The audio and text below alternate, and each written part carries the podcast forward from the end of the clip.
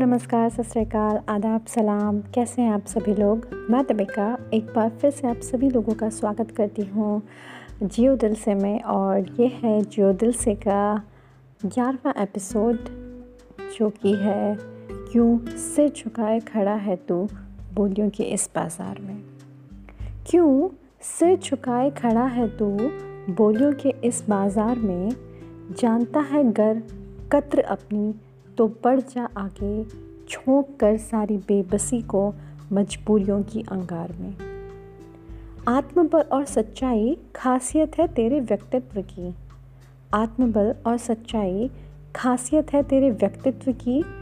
जो भूल गया है तू व्यर्थ के दिखावे की इस लड़ाई में, क्यों सिर झुकाए खड़ा है तू बोलियों के इस बाज़ार में। जानता है गर कत्र अपनी तो बढ़ जा आगे झोंक कर सारी बेबसी को मजबूरियों की अंगार में। मत हो मायूस, मत हो मायूस लोगों के उन तानों से जो सपनों को तोलते हैं तेरे अपनी इच्छाओं के पैमाने से।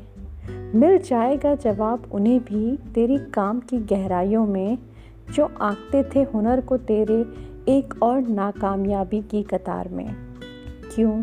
सिर झुकाए खड़ा है तू बोलियों के इस बाज़ार में जानता है गर कद्र अपनी तो बढ़ जा आगे झोंक कर सारी बेबसी को मजबूरियों की अंगार में।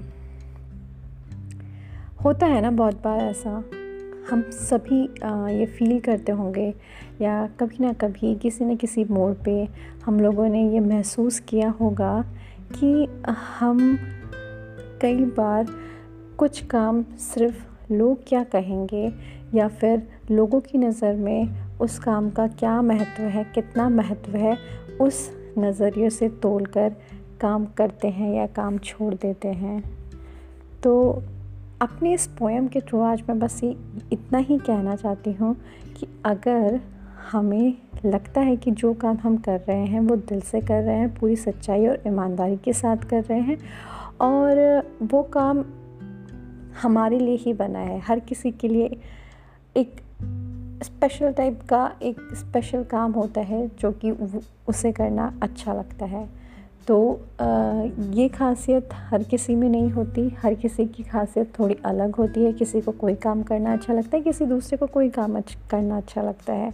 तो सिर्फ़ दूसरों की जज करने के डर से अगर हम अपना मनचाहा काम करना छोड़ दें तो और वो भी इस वजह से कि हम एक दो बार उस काम को करने में सफलता प्राप्त नहीं कर पाए हैं, या फिर लोग उस काम को लेकर हमको ताने दे रहे हैं, या फिर जो काम हम कर रहे हैं उसमें हमें सेटिस्फेक्शन है, लेकिन लोगों को हमारे काम से सेटिस्फेक्शन नहीं है तो पूरा चक्र गोल घुमाकर लोगों के तानों और हमारे सपनों और हमारे काम के बीच में घूमता रहता है। तो यही थी आज की एक कविता।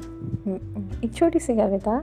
आपको कैसी लगी आप ज़रूर बताइएगा मुझे और इस बारे में आप क्या सोचते हैं बिल्कुल मेरे साथ शेयर कीजिएगा। मैं मिलती हूँ आपसे अपनी अगली कविता में। तब तक के लिए अपना ध्यान रखिए।